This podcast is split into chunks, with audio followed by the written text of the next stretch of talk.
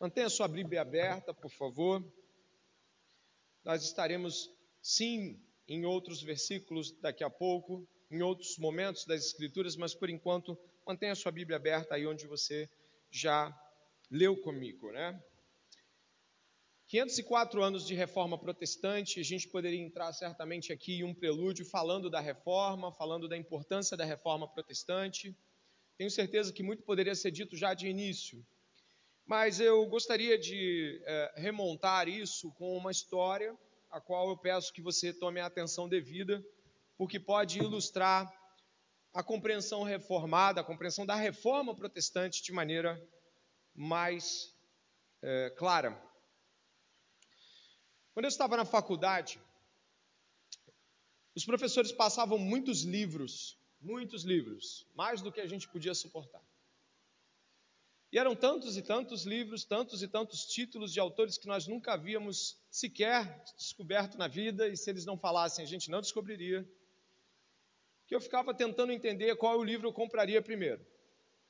Acabou que eu acho que eu não comprei nenhum. Mas os professores tinham uma prática que eu acredito que perdure até hoje, ou então está sendo mudada para os meios digitais, mas a prática era razoavelmente simples. Eles sabiam da condição do aluno então eles colocavam aquela famosa Xerox. Você conhece ela? Deixa eu ver se aqui alguém conhece ela. Haviam lojinhas ao redor da universidade, até mesmo dentro dela, mas ao redor da universidade, lojinhas que estavam lá prontas a atender os professores de todas as disciplinas, de todos os períodos, com pastinhas selecionadas com o nome do professor, com o período. Você sabe do que eu estou falando. Se você não souber, você tenha uma ideia de que tem tudo lá. E eu lembro que uh, eu juntava os dinheiros para aquelas, vou usar um termo, aquelas patacas de texto assim enormes, e eu falava, meu Deus, tirar xerox disso já é difícil, levar para casa mais ainda, porque ficava lá na mochila e ficava revirando, fazendo orelha.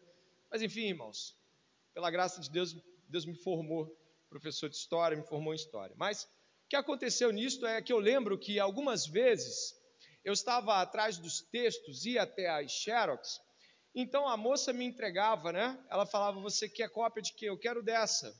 E aí, quando ela me trazia a cópia, irmãos, misericórdia de Deus, eu olhava aquilo, eu falava: Moça, eu acho que a sua máquina está com um problema, porque eu não estou enxergando mais nada nessa cópia. Aqui já é algo que é, eu não consigo, eu não estou conseguindo. Ela não é culpa da máquina, não. Ela, olha, isso aqui é xerox da nossa máquina também. A culpa é da cópia. E aí, às vezes, o que acontecia é que o professor, às vezes, demorava a colocar. Aí, um colega, pela graça de Deus, fazia uma cópia da cópia do colega do período anterior. E eu vou lhe dizer uma coisa: ficava um negócio que você lia uma frase, a outra sumia, era tudo a cópia da cópia da cópia da cópia era extremamente precária. Então eu me lembro de ir até algumas é, provas com a cópia da cópia da cópia da cópia. E eu lembro que isso dava no quê? Algumas coisas que estavam na prova eu não conseguia, porque eu não tinha aquela parte que era ilegível. Haviam lacunas na compreensão, e eu posso lhe dizer, às vezes, dependendo do que seja, a gente não conseguia acessar o professor, que era o original, né, o dono do livro, né? e ficava aquele, aquela terrível frustração de você não ter o conteúdo todo e mais quando vinha a cópia da cópia, aí mesmo que você se desesperava, tudo muito fraquinho, tudo muito claro. Quem já passou pela cópia da cópia, levanta a mão para ver se eu tenho. Nossa, graças a Deus tem pessoas que se identificam aqui com o sofrimento da cópia da cópia. A cópia da cópia levava a, uma, a, uma, a um distanciamento muito grande do original. Era muito difícil reconhecer o que de fato estava por lá. E eu estou falando isso tudo porque eu gostaria de ilustrar, a partir desta visão, de que a reforma protestante, que tem como marco principal a, o fixar das 95 teses na catedral da Igreja do Castelo de Wittenberg, esta uh, reforma protestante, ela tem a ver com esta ilustração, porque a Igreja Católica Romana, ela desde o século, principalmente desde o século 6 até o século 15, 16, ela foi uh, fazendo uma cópia da sua própria ideia sobre o Evangelho. E cada vez que a Igreja Católica Romana sobrepunha uma cópia do, do último concílio, do último, é, do último Papa, daquilo que o Papa subscreveu, e aí vinha outro Papa e copiava aquilo e acrescentava alguma coisa. Sabe de uma coisa? Por fim aí de uns quase oito séculos, o que se recebia sobre o Evangelho já estava muito longe do original. Se essa ilustração que eu lhe dei lhe serve para deixar você apavorado com a ideia de que uma coisa original, quando ela não é bem copiada, ela pode chegar a outros com uma distorção terrível. Imagine o que era a Igreja Católica tendo abandonado o evangelho original e ficado com uma falsificação do evangelho e tê-lo copiado geração após geração durante oito séculos. Bom, o que chega no século XVI para uma pessoa da Idade Média ou da Renascença são distorções gravíssimas. O evangelho havia sido completamente diluído em um mar de adulterações doutrinárias que estavam se sobrepondo a, em muito à mensagem original.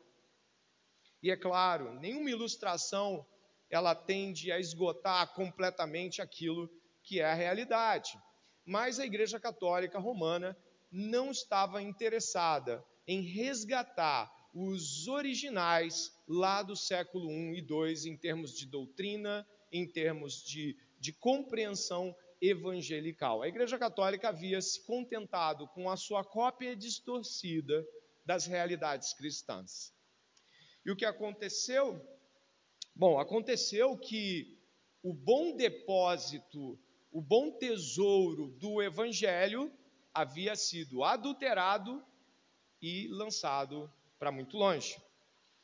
A tese de número 62 do monge Martinho Lutero, uma das 95 que foram afixadas na, no castelo, na, na igreja do castelo, diz isso aqui: o verdadeiro tesouro da igreja é o Santíssimo Evangelho da glória e da graça de Deus.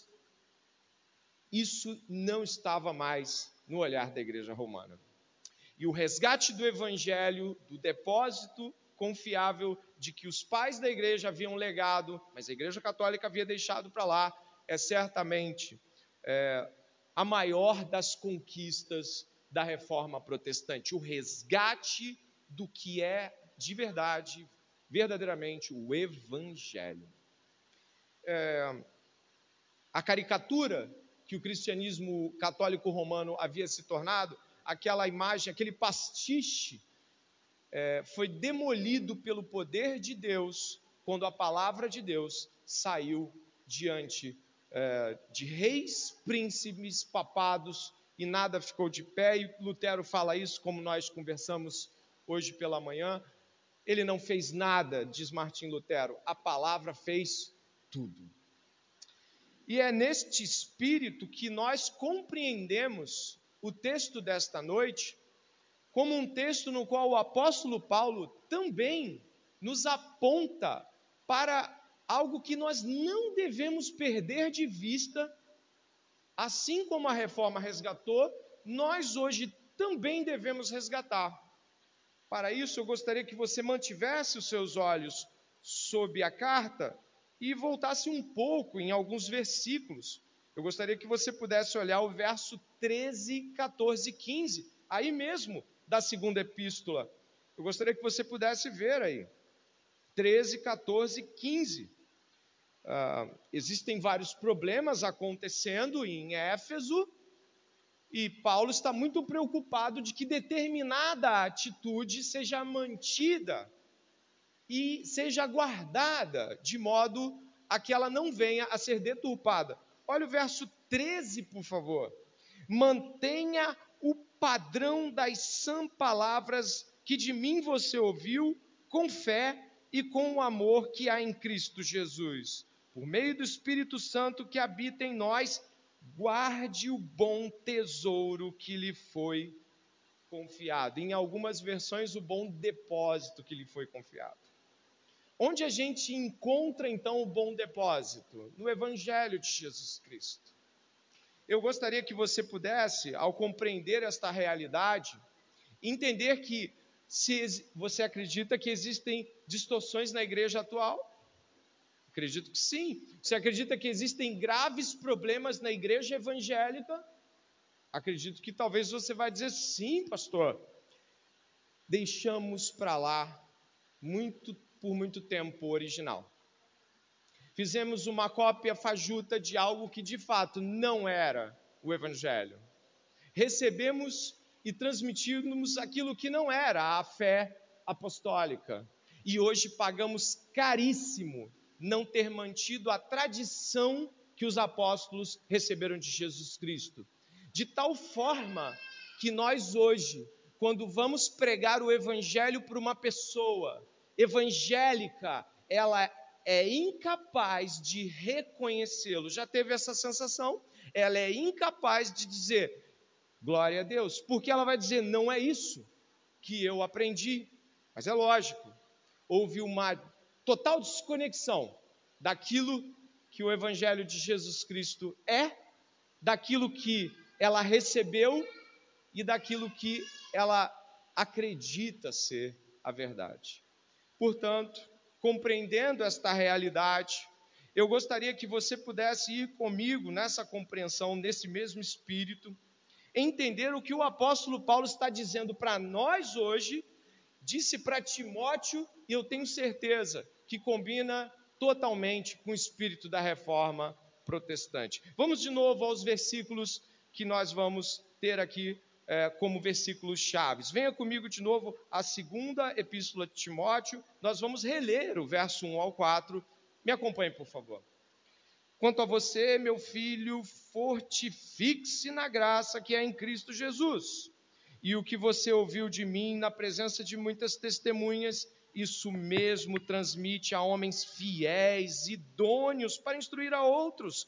Participe dos meus sofrimentos como bom soldado de Cristo Jesus. Nenhum soldado em serviço se envolve em negócios desta vida, porque o seu objetivo é agradar aquele que o recrutou. Este é o espírito deste texto. Existe um legado doutrinário. Este legado doutrinário, se vier a ser corrompido, destruirá toda a igreja de Éfeso, a qual Timóteo foi enviado. E o legado de Paulo que ele está deixando é: você tem que guardar isso. Você tem que guardar esse depósito. E o primeiro ponto que eu gostaria de ressaltar é justamente esse: é preciso se fortalecer na graça de Deus para guardar o bom depósito. Meus irmãos, se fosse fácil pregar fielmente a palavra de Deus, homens não morreriam por isso. Homens e mulheres não teriam sido lançados às feras e nem perseguidos durante o tempo da reforma. A palavra de Deus seria algo que a gente poderia pregar com bastante tranquilidade, não teria nenhum problema, todo mundo ia falar muito legal esta sua pregação e todo mundo poderia dizer assim: nossa, como o evangelho é a verdade, todo mundo aceita. Pelo contrário, por ser a verdade, não é bem assim, não. E aí Paulo vai dizer: quanto a você, meu filho, fortifique-se na graça que há em Cristo Jesus. O Evangelho, a mensagem do Evangelho, sempre trará problemas àqueles que aportam. Os portadores da verdade serão sempre pessoas que passarão agruras, perseguições. Eles estarão diante de cenários que afunilam as suas escolhas ao ponto de que elas parecem loucura ao mundo. Paulo sabe muito bem que se Timóteo flexibilizar ser um guardião da verdade para ser um guardião que releva doutrinas ou aspectos espúrios que não são palavra de Deus, a verdade naufragará, a igreja vai cair com ele. E por isso Paulo é tão zeloso. Se você reparar, o verso 3, que é um verso que nos explica o, o clima da coisa, vai dizer que é para ele participar como um soldado. Peraí, soldado tem a ver com alguma coisa que você conhece, né? Guerra guardar a palavra de Deus, entrar em guerra. E o bom soldado não é aquele que fica apenas na posição de onde vem a guerra, de onde vem o ataque. Paulo chama para que ele participe. Você vem até mim. A segunda epístola, inclusive, termina com Paulo chamando Timóteo a Roma. Você deve lembrar disso. Mas por quê? Paulo não apenas está dizendo que esse bom soldado é aquele que está defendendo o posto, mas é aquele que vai à guerra, é aquele que põe as caras, é aquele que dá a cara à verdade. Esta guerra, que é lutar pela verdade evangélica, a verdade de fato, o evangelho de Jesus Cristo, que já já vai ser trazido aqui, ipsis literis, é dolorosa, aflitiva, e muitos de nós, muitos de nós, eu poderia dizer assim, a maior parte de nós, talvez não consiga ver o quão difícil é ser portador, guardião e transmissor da verdade, porque nós não levamos isso como uma guerra. E como guerra, eu não quero dizer alvejar as pessoas para machucá-las, feri-las, atacá-las. Como guerra, eu não quero dizer trocas inúteis de palavra que o apóstolo Paulo, no capítulo 2, reprova contendas inúteis ao evangelho. Ele reprova, ele fala isso aí, isso não é para ser feito. Nós estamos falando quanto à verdade, aquela que, quando é pregada, incomoda o coração da pessoa. Ela precisa reagir, ou ela vocifera com raiva, ou ela se quebra. Mas ela nunca fica como se ela não tivesse recebido algo forte. O Evangelho incomoda. E eu gostaria de que você pudesse perceber isso, porque o apóstolo Paulo está dizendo aqui que ele deve se fortalecer na graça. Paulo usa a graça de Deus para explicar muitas coisas. Ele fala que a graça de Deus é a graça que nos salva. Efésios traz isso. Somos salvos por esta graça. Ele fala da graça de Deus por uma ampla quantidade de coisas das quais todos nós passamos.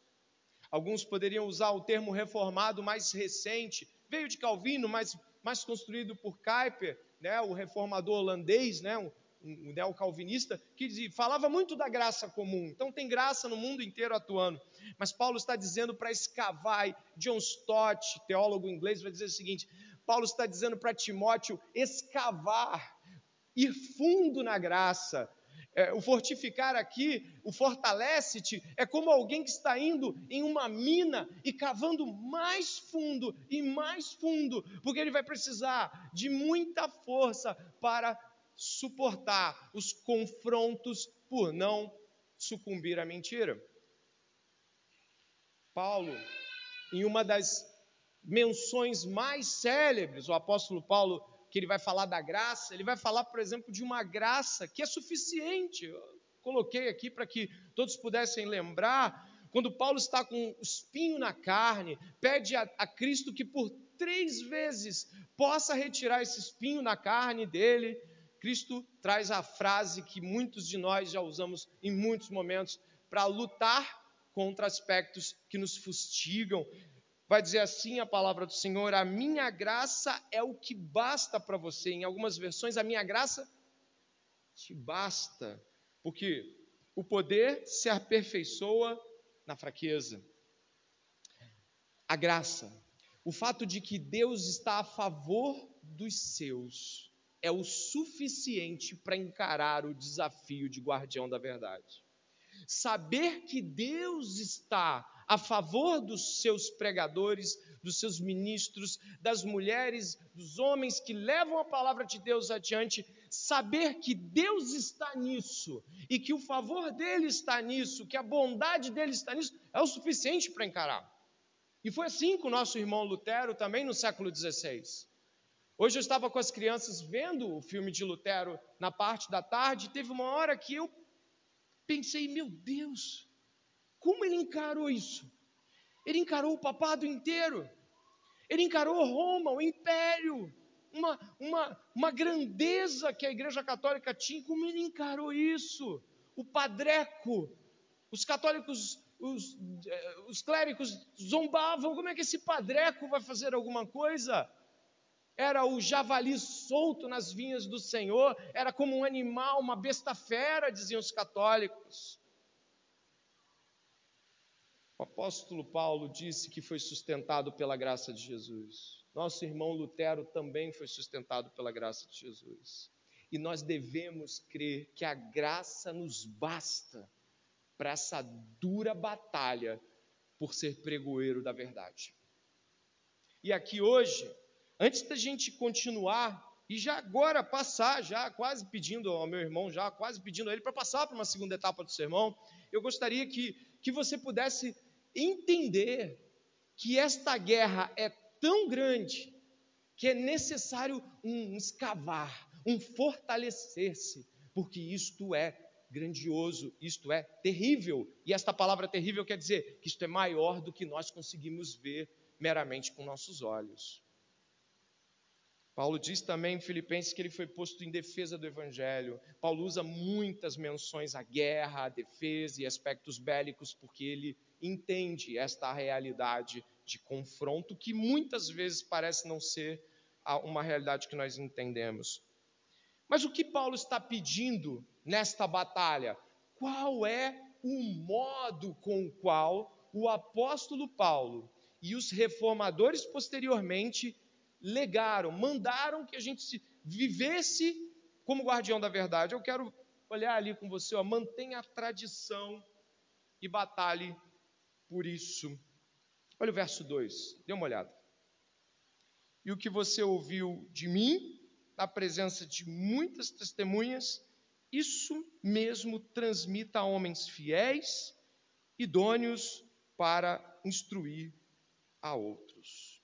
A palavra transmite, ela é uma palavra que tem origem, mais propriamente, na língua latina.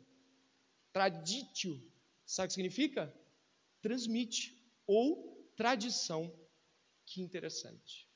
Esta palavra que Paulo está usando para transmitir também é a palavra que Paulo usa para tradição. Manter a tradição. Por muito tempo, os cristãos evangélicos, com medo de se ligar ao papado, à Igreja Católica, eles negaram tradições importantes. Quantos de nós não acreditávamos que o credo apostólico era posse da Igreja Católica? Quando na verdade é um tesouro, né? e aí não como Evangelho, mas é, uma, é um dos bons depósitos que a Igreja cristã tem, o credo apostólico bem anterior à Igreja Católica Romana, recitado já no século II, o credo apostólico. Uma vez eu vi um crente com medo de falar o Pai Nosso em voz alta, numa roda de oração no trabalho, eu não sei se, um evangélico, eu não sei se eu oro com eles, pediram para levantar o Pai Nosso, eu não sei se eu oro. Eu falei, o quê? Por que, que, a gente não vai orar o Pai Nosso? Porque isso é coisa de católico. Eu falei, não, está em Mateus, cara, deixa eu te falar, isso não é coisa. Entende? O sequestro da tradição nos fez muitas vezes negar que o cristianismo tem sua tradição. E que o apóstolo Paulo fala, transmita. Ou seja, mantenha a tradição. Você já deve ter passado por situações assim também. Mantenha a tradição. E o que nós vamos encontrar nesta realidade é que o apóstolo Paulo, no verso 2, ele tem várias camadas aí no verso 2. Você pode olhar aí que existem nuances ali. Né? Ele vai dizer assim: o que você ouviu de mim na presença de muitas testemunhas, ó, o que você ouviu de mim, você transmite a homens fiéis, e estes homens vão transmitir a outros. Você está vendo? Isso aí o presbiteriano Michael Horton, teólogo presbiteriano Michael Horton, fala uma coisa fenomenal sobre isso. Ele fala que isso é a apostolicidade do cristianismo. Ele chama isso de apostolicidade. É a fé que os apóstolos receberam de Jesus e que assim passam. Isso é um princípio de não é, é errado esse negócio de igreja que tem apóstolo, porque o apóstolo como liderança ficou lá, eram aqueles que o Senhor levantou. Ponto. Mas o princípio de transmissão apostólica se mantém, a fé vem pelo ouvir. É assim que Deus intentou fazer o seu trabalho em Cristo Jesus. E a igreja continua com esse princípio da apostolicidade. Ela ouve, Cristo fala com os apóstolos, os apóstolos falam com a igreja, a igreja fala com as gerações que se seguem. Então, é algo que você deve anotar. A palavra tradição tem o significado no latim de transmitir.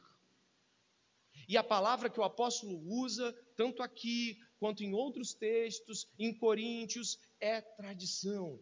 Transmita, passe à frente. E o que, que houve com a Igreja Católica Romana? Ela cortou a apostolicidade do Evangelho. Cortou. Ele não foi mais transmitido. E ele então não chega a outra geração. E o que muitos evangélicos estão fazendo hoje, exatamente a mesma coisa. Cortam a transmissão do evangelho, mas continuam com a Bíblia. Continuam com a Bíblia e aí apostam em novidades a cada um ao seu tempo. O banco dos desesperados de Charles Finney com eu aceito Jesus. Você já aceitou? A Bíblia não. Século 20, maldições hereditárias, teologias assistencialistas e todo tipo de tentativa de renovar a mensagem bíblica ao seu tempo, porque houve um estanque na tradição. O evangelho não é transmitido. Por não ser transmitido, alguma coisa tem que ocupar espaço ali dele. Então essas ondas todas ocupam esse espaço. A fé cristã evangélica é uma fé tradicional, é uma fé que evoca a tradição cristã. Paulo vai falar isso aqui quando você consegue voltar um pouquinho comigo naqueles versículos que eu havia pedido para você ler antes, aí mesmo no capítulo 1. Você deve ter visto que Paulo vai dizer algumas coisas sobre isso. Ele vai falar, por exemplo, olha o verso 11, né? Para este evangelho eu fui designado pregador, apóstolo e mestre, e por isso estou sofrendo essas coisas. Mas não me envergonho, porque eu sei bem quem tenho crido, estou certo que ele é poderoso para guardar aquilo que me foi confiado. É dele. Aquilo, quem deu para ele? Cristo Jesus deu para ele e agora é dele. Você já viu Paulo chamando meu evangelho? Eu já vi. Porque é dele. Cristo deu para ele, é dele. E agora, verso 13: Mantenha o padrão das sãs palavras que de mim você ouviu, com a fé e com o amor que há em Cristo Jesus, por meio do Espírito Santo, que habita em nós, guarde o bom tesouro, ou guarde o bom depósito, em algumas versões. Sabe o que significa isso? É dele, agora é seu, Timóteo. Agora passa para outros, Timóteo. É isso, é isso. Tradição. A reforma, muito, muito diferente de tudo que você imagina, ela manteve a tradição, ela não quebrou com a tradição, ao menos não com a tradição bíblica cristã evangélica verdadeira. Ela rompe com a tradição dos homens e vem. Jesus Cristo fez isso ao ler Moisés para os fariseus. Você lembra? Oh, eu sei que ele disse assim, mas eu estou dizendo outra coisa. Por que ele fazia isso? Porque havia distorções na interpretação e Cristo veio e trouxe aquilo que de fato era a visão real para o que Moisés estava falando. Então, meus irmãos, quando nós estamos falando sobre isso, é sobre uma tradição cristã que deve ser mantida a todo custo, como um soldado lutando para defender um bom depósito, como um soldado na guerra, se entregando nas milícias do Senhor. E aí diz aquilo que você ouviu, transmite, capítulo 2, verso 2. Você ouviu isso na presença de muitas testemunhas, não foi algo só para você, muitos outros ouviram também. E agora de você vai passar para outros homens fiéis, a gente vai entender essa palavra também, e depois para homens idôneos que transmitam a outros. Então isso não para.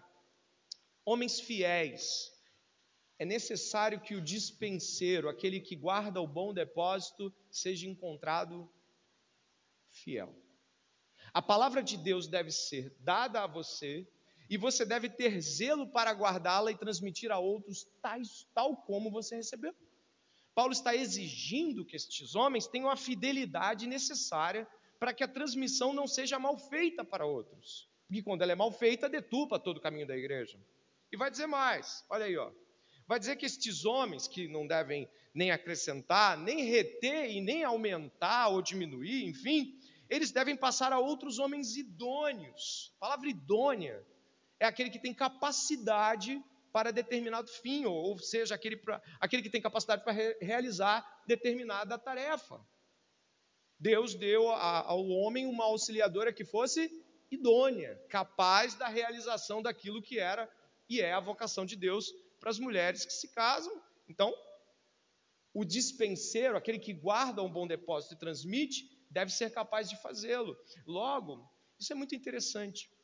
Há uma preocupação aqui de Paulo com Timóteo de que ele realmente entenda esta realidade e transmita a estes homens. Existe a proclamação do Evangelho, preste atenção, a proclamação do Evangelho é a todos. Mas Paulo está com uma preocupação muito grande de que isso tenha pessoas que de fato se empenham em passar isso adiante. As lideranças da igreja devem ser, e aí eu uso essa ilustração, bons depósitos de Cristo nas igrejas locais. Deve haver em nossas igrejas pessoas que, quando recebem a palavra de Deus, se esmeram em transmiti-la tal como ela é. E para que isso aconteça, e aí é onde você compreende melhor o verso 3, o verso 4 e o, e o que se segue, Paulo vai fazer outras ilustrações da, da qual eu não vou é, usar, mas Paulo vai usar exatamente esta questão do soldado. Por quê, irmãos? Para que você mantenha o bom depósito, você sabe que sendo um soldado é porque você pode vir a ser atacado. Alguém vai tentar tirar isso de você, ou trocar, ou roubar, ou furtar, ludibriá-lo, enganá-lo. Para ser um bom soldado, você que já viu filmes de guerra e guardando algo que é muito precioso, um arsenal de guerra, algo que você tem de ficar atento, vigiando o tempo todo. Você tem que levar isso em uma escolta com outros homens com uma atenção muito grande, porque é muito valioso, porque é um depósito que vale e sendo o evangelho, vale mais do que o soldado, vale muito mais do que qualquer um de nós. E esta batalha pela fé, ela vai nos apontar de que existem coisas que podem vir a desviar o olhar do soldado, que é o verso 4 diz, dê uma olhada. Nenhum soldado em serviço se envolve em negócios desta vida, porque o seu objetivo é agradar aquele que o recrutou. O que significa isso? A realidade cristã é de que não basta ser soldado, tem que ser bom soldado. E o bom soldado, ele está completamente focado na guerra. É trabalho para uma vida toda. É trabalho que vai fazer com que muitas coisas que outros aparentemente podem fazer, você não vai fazer eu gostaria de, de refletir com você de que muito do que o Evangelho representa para algumas pessoas é só uma boa mensagem de aconselhamento para que a vida não seja tão difícil. O Evangelho representa para muitas pessoas, e eu espero que não seja assim para você que nos visita esta noite, mas o Evangelho para muitas pessoas é uma parte da sua vida, é uma coisa importante que você não pode esquecer. Para o apóstolo Paulo era tudo. E ele estava ensinando para Timóteo que é tudo para ele. E esta noite o Espírito Santo nos guia e nos mostra de que o que temos de mais precioso a guardar é o Evangelho de Jesus. E levá-lo como um soldado guerreando durante a vida. E caminhando e concluindo, eu gostaria que você fosse até este final aqui comigo. Mas por quê? Eu vou estar conduzindo os irmãos, os visitantes que aqui nos, nos dão essa graça de ouvir a palavra também, eu gostaria de conduzi-los a algumas tradições cristãs. Como assim? Não seria justo eu falar de tradições cristãs sem ir nos momentos onde o próprio apóstolo Paulo diz: guarda isso. Onde o próprio apóstolo Paulo diz: isso é tradição, isso é nosso. Porque você que está ouvindo sobre tradição cristã pode pensar: então quais são elas? Eu não posso te dizer tudo aqui, porque o culto não terminaria. Mas eu vou lhe dar alguns momentos onde Paulo usa as palavras que nós estamos entendendo aqui como tradição. Então, quais tradições? Eu gostaria de que você fosse até a primeira delas e se encontra, e aí você pode voltar aí com a sua Bíblia até Coríntios, que é uma epístola muito próxima de onde você está, um pouco mais atrás, por favor. Eu gostaria que você pudesse ver algumas tradições cristãs. Vamos supor que ao término destas quatro tradições que eu vou mostrar para você, você diga assim para mim: não concordo. Eu vou lhe dizer o seguinte: se você discorda das Escrituras, se com o coração você confessa isso, você não é cristão.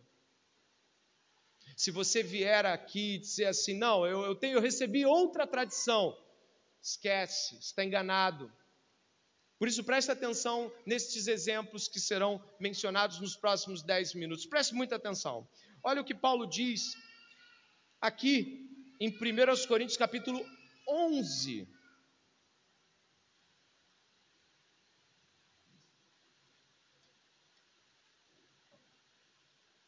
1 Coríntios capítulo 11, por favor.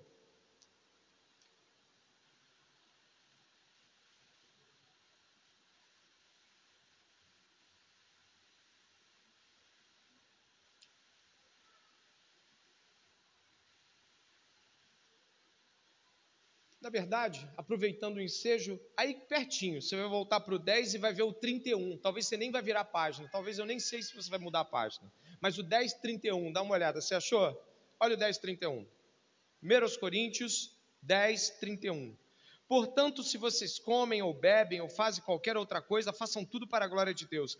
Não se tornem motivo de tropeço nem para judeus, nem para gentios, nem para a igreja de Deus, assim como também eu procuro em tudo ser agradável a todos, não buscando o meu próprio interesse, mas o de muitos para que sejam salvos. Sejam meus imitadores, como também eu sou imitador de Cristo. Sabe o que ele está dizendo?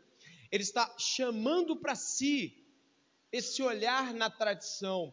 A tradição cristã não é mera transmissão de conteúdo mas é a encarnação de doutrina. Eu vivo segundo a doutrina e logo eu posso chamar você para olhar para essa tradição encarnada. Paulo não está dizendo apenas olhe para Cristo. Sim, ele diz, mas ele diz de uma forma muito especial. Ele diz: olha para mim.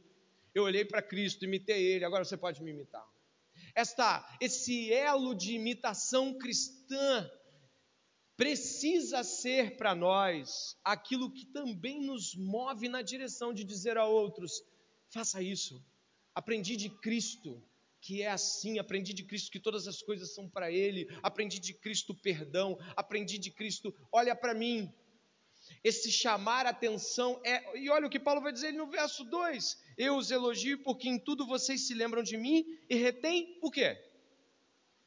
As tradições, assim como eu as transmiti a vocês. Olha aí a palavra tradição. Como ela é cara para o cristianismo. Paulo está chamando a atenção, olhe para mim, viva como eu. Que bom que vocês têm mantido as tradições. Nós temos dificuldade de fazer isso muitas vezes porque queremos viver Cristo sem a igreja. E como eu vou chamar alguém para viver Cristo se ele é o cabeça da igreja e nós, os membros de seu corpo, como vou chamar alguém para imitar se eu não pertenço à igreja de Cristo?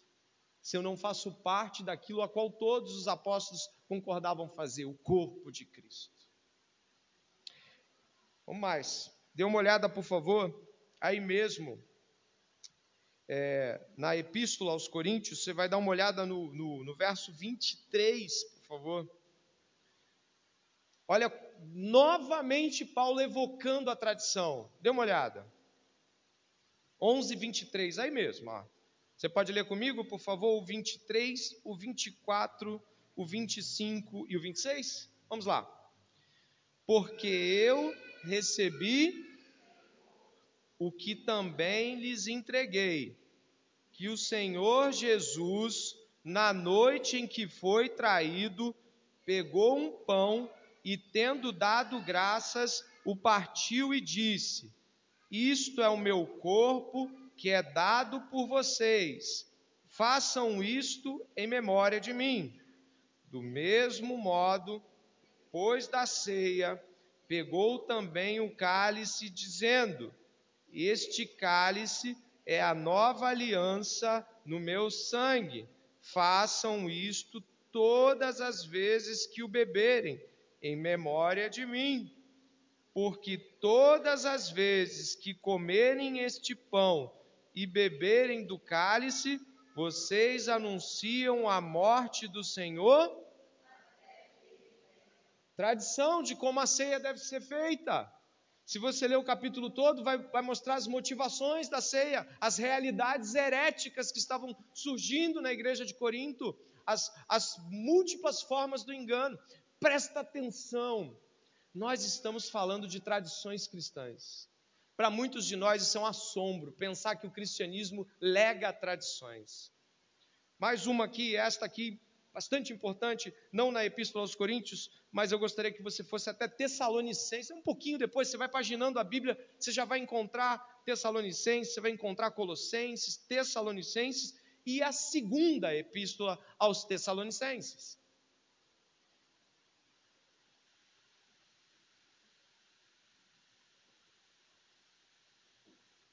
Meu tom um pouquinho mais alto se dá pela chuva, então espero que você entenda aí para que se mantenha a audição para todos aí. Dê uma olhada na segunda epístola aos Tessalonicenses.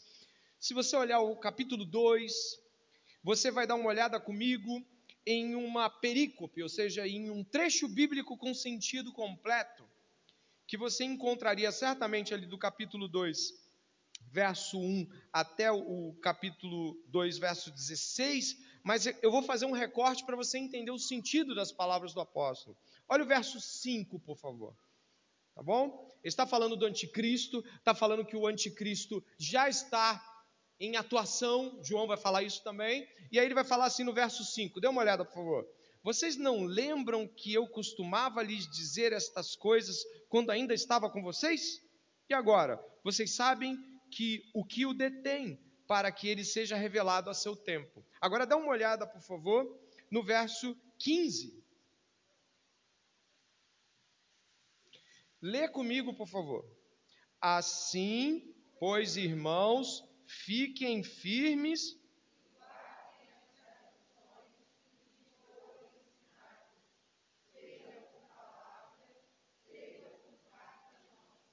Existe do verso 5 até o verso 16 um monte de coisas que estão sendo relembradas e que foram coisas que Paulo os legou como tradição cristã.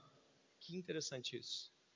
Algumas delas são tesouros esquecidos da igreja moderna. Eu vou olhar aqui com você superficialmente para que depois a gente vá para a última tradição que Paulo é, é, que vai ser citada aqui, óbvio, não é a última que existe, mas dá uma olhada, por favor.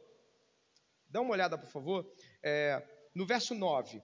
Ora, ah, o aparecimento do inico, né, o anticristo, é segundo a ação de Satanás, com todo o poder, sinais e prodígios da mentira, e com todo engano de injustiça aos que estão perecendo, porque não acolheram o amor da verdade para serem salvos. É por esse motivo que Deus lhes envia a operação do erro, para darem crédito à mentira, a fim de serem condenados todos os que não creram na verdade, mas tiveram prazer na injustiça.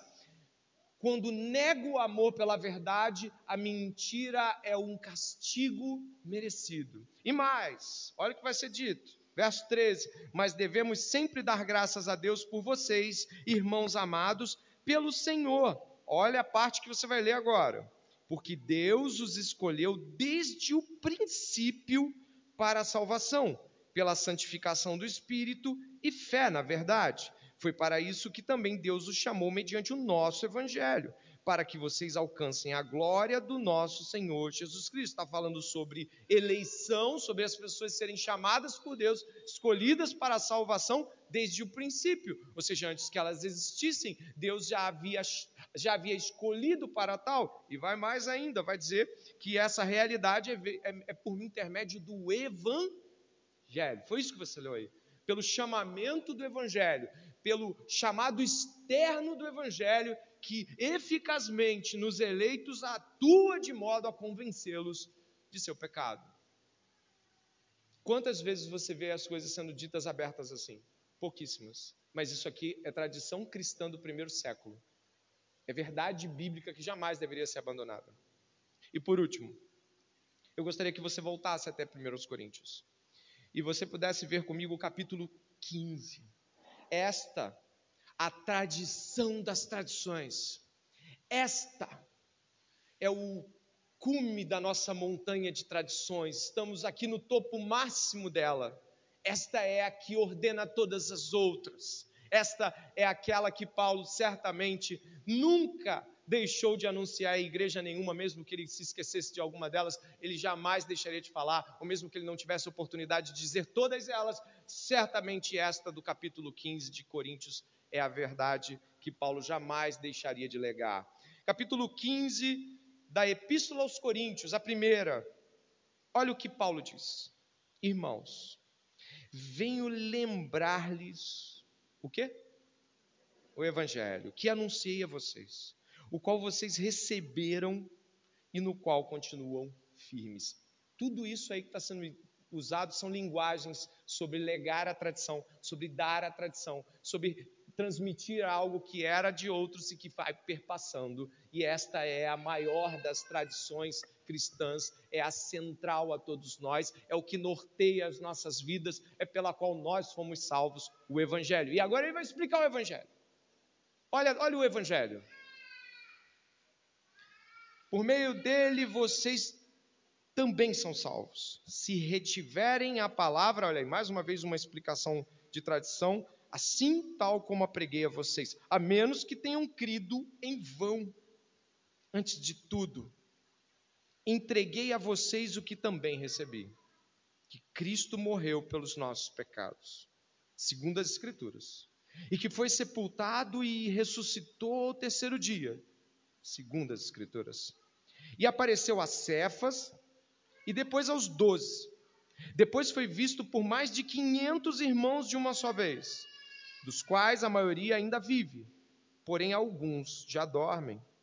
Depois disso, depois foi visto por Tiago e mais tarde por todos os apóstolos.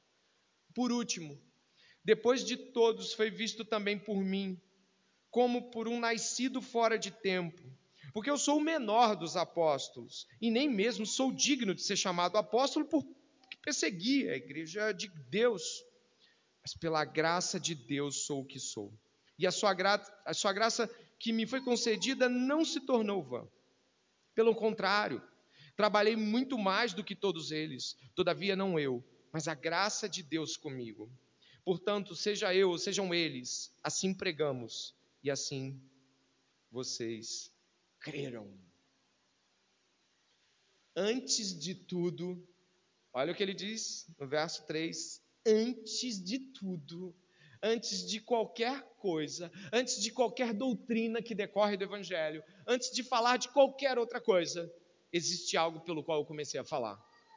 E é algo que salvou vocês.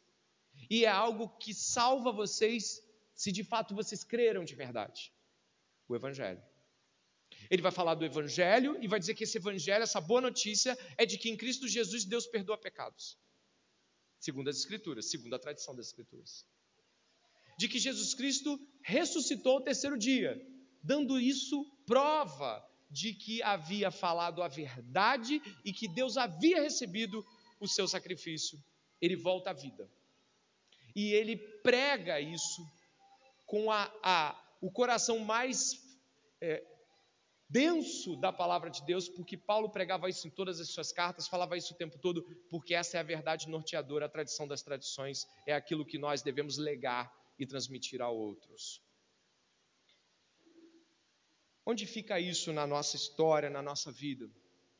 Você veio aqui hoje e você talvez já seja cristão, ou você veio aqui hoje e talvez você não seja cristão, ou talvez você acredite ser cristão, tem um monte de coisas que eu e você muitas vezes achamos que sabemos.